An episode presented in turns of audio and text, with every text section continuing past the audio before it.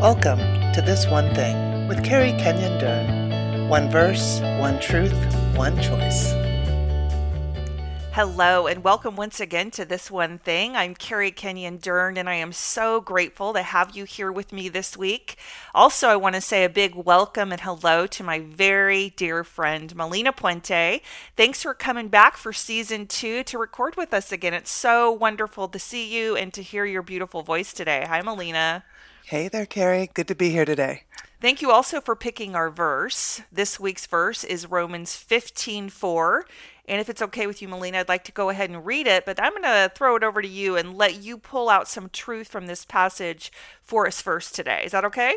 Sounds great. Perfect. Okay. Romans 15 4 says, Such things were written in the scriptures long ago to teach us, and the scriptures give us hope and encouragement as we wait patiently for God's promises to be fulfilled. What a powerful verse, Melina. And yes, as I you know, just read the verse before we even start unpacking the truth and I throw it over to you. The first thing that I say and think when I read this verse is the two things that we need the most right now are offered here hope and encouragement. I mean, yes. I cannot think of one person, including myself, that doesn't need hope and encouragement, right? With everything right. that's going on in our lives and in the world today. And so there's a whole lot here. Why don't you go ahead and pull some truth out of this verse for us? Happy to, yes. One of the things that I was struck by as I read this passage, I, I had to jump back into chapter 14 and pull out just kind of big picture things here. And 14 just talks about specifically meat and believers and whether they feel like they have permission to eat meat or not eat meat. And are we critical of people that eat meat? Do we not like people that eat meat? So he's trying to help them understand the kingdom of God is not about whether you eat meat or not.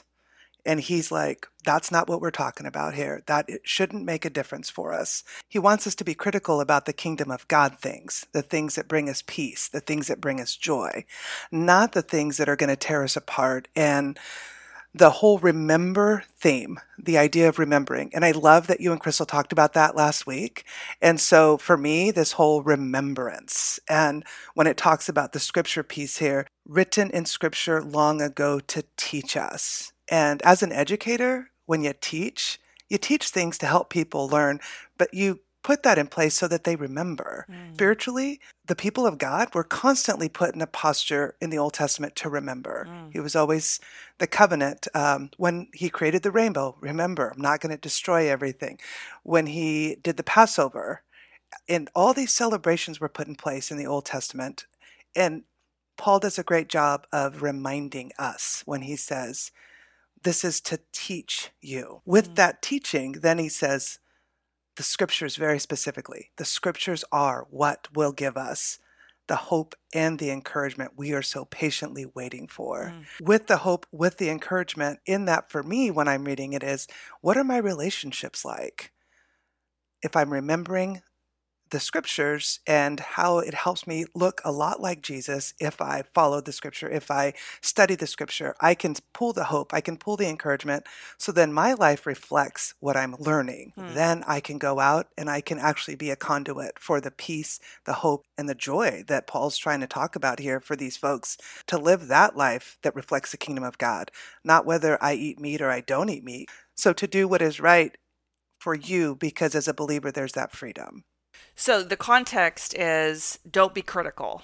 Yeah. Be in the word, soak up that hope, soak up that encouragement. Why?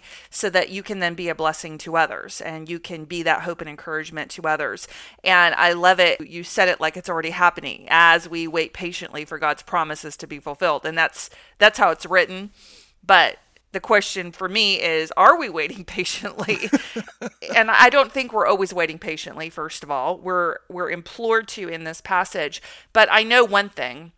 I know that we're not going to wait patiently for the promises in our lives to be fulfilled unless we're in the word. Amen. You know as a counselor i am seeing so much depression and so many of my clients are so so heavy hearted and mental illness is skyrocketing right now. There, there are so many challenges mentally, emotionally, spiritually, and then, of course, even physically, as people have walked through the stress of the last year and a half, two years. Yeah. And the hope and encouragement, again, is found in the scriptures.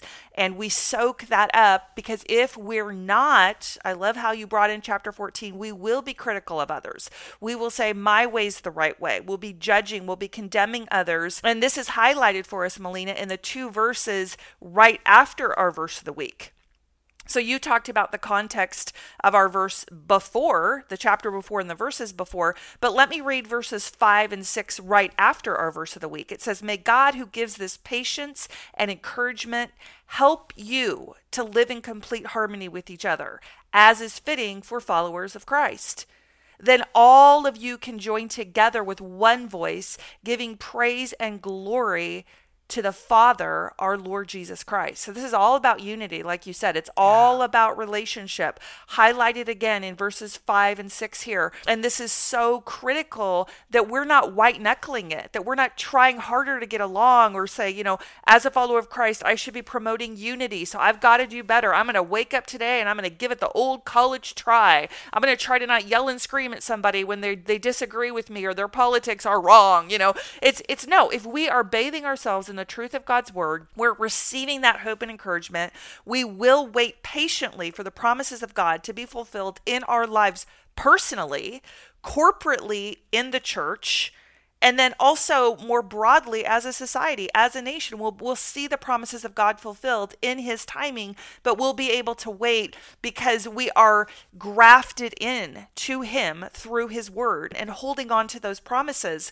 But i love that you pulled out this is really about relationships. Yeah. This is really about I'm either going to be critical, chapter 14, leading up to our verse of the week, or I'm going to Romans 15, 5 and 6. I'm going to live in unity. I'm going to live in harmony. Why? Our verse is the hinge between those two things. Because yes. I'm in the Word. That's where the hope and encouragement lies for me personally. And it's also where the hope and encouragement that I need to be giving away as a child of God, a son or a daughter of the Most High God. That's where I'm going to get it to give it away. That's where the unity will be flowing from in my life is by being in God's word. So important. Yes. So many times I think we remind people to read their Bible or to be in a word, but we don't always know why. How, how, how is this going to affect my life today?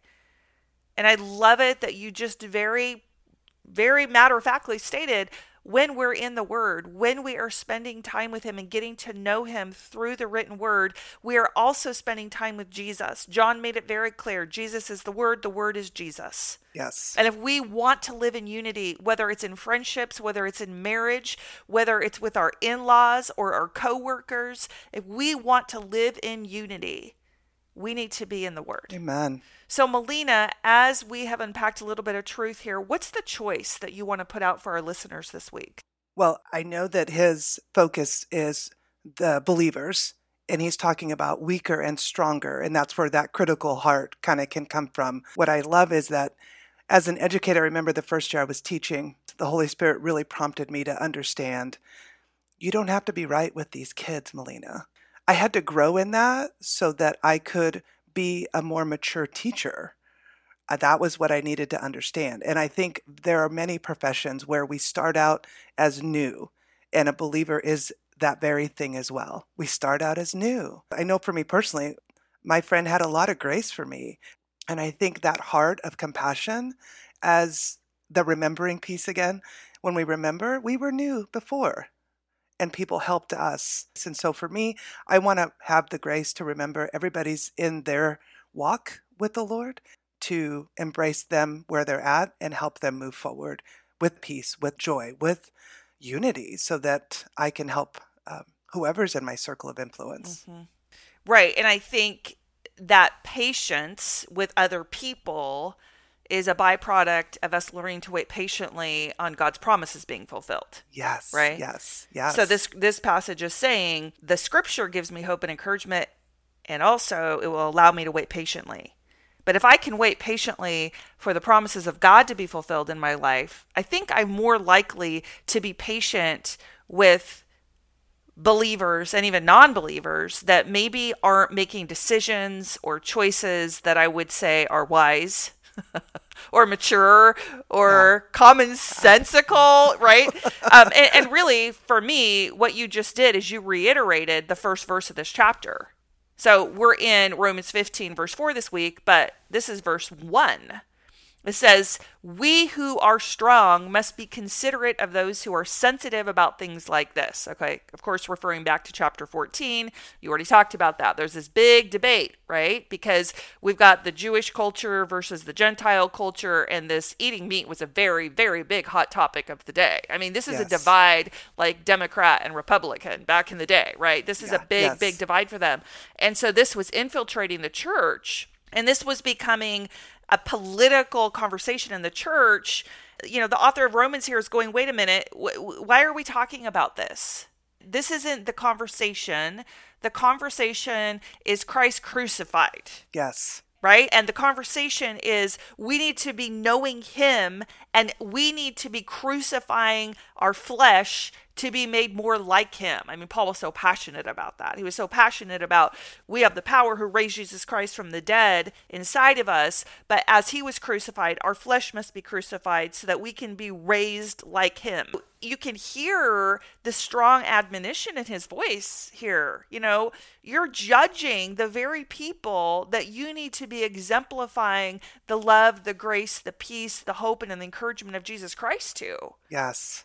So I love what you shared. I think it's right on. And I think that we need to be humble this week and we need to choose to say, I cannot receive or give hope and encouragement. I cannot wait patiently for the promises of God to be fulfilled. And I cannot consistently, at least, be a blessing unless I'm feeding my spirit the meat of God's word. Yes. So Paul is saying, don't have the debate about eating physical red animal products, right? That's not the right meat. Don't worry about that. You need to be eating the meat of God's word. And, you know, the analogy that I always use, I probably overuse it, and that's okay. Some things bear repeating. If I am first and foremost spirit being made in the image of God, and I am not feeding my spirit, I'm starving, Melina. Right? And if I was talking to you today and you hadn't eaten for 40 days, if you were in a 40 day fast, you would be struggling outside of divine intervention. You would be struggling you would have very low energy and you'd be just wanting to go take a nap. Yeah. and I feel so strongly that so many times we're weak spiritually just because we're not feeding our spirits. Yes. We're not making yeah. wise decisions, good choices because our spirits are weak. We need to feed on the meat of God's word that will make us spiritually strong, that will allow us to operate in the hope and the encouragement that our verse of the week, Romans 15 4, is talking about. It will allow us to wait patiently for God's promises to be revealed. It will allow us to live in complete harmony and join together, like verse says, with one voice, with the ultimate goal of giving praise and glory to God. Amen. That is our goal here on this earth, and that will be our goal for all of eternity. Melina, do you have any final thoughts for our listeners today? I think one last thought, Carrie, is remembering we have the power of life and death in our tongue. And so if we're about the kingdom of God, which Paul is trying to help us stay on course to that so that we can stay in the word and stay in the unity that he's asking us to operate in. I have that power and I can speak encouragement, I can speak hope. And I, I think making that choice is the priority each day. So important, so critical. And that takes a lot of humility to stay in that posture we're we're not the answer to the world. Jesus is. Amen. Yeah. And I love that. And I pray that we hold tight to that. In fact, let's go ahead and pray. But Melina, I would love for you to come back next week if you would. I'd like to spend one more week in this chapter, Romans 15. And I'd like to spend some time in verse 13 next week. Would you be willing to come back? Can't wait. Thanks. Oh, wonderful. Awesome. All right, let's pray. Father God, I pray that we would be humble enough to stay in a childlike posture, to remember, like Melina just admonished us, that we do have the power of life and death in our tongue. And you tell us that repeatedly throughout your word. I pray that we would remember that apart from you, we can do no good thing, that we need to be abiding in you, grafted into you giving our burdens to you, hearing the truth that you speak over us. We need to be in your word. It's there that we will operate in the hope and the encouragement that your son Jesus Christ died to give us. It's there that that hope and encouragement that you died to give us will flow out to people around us. We won't be critical.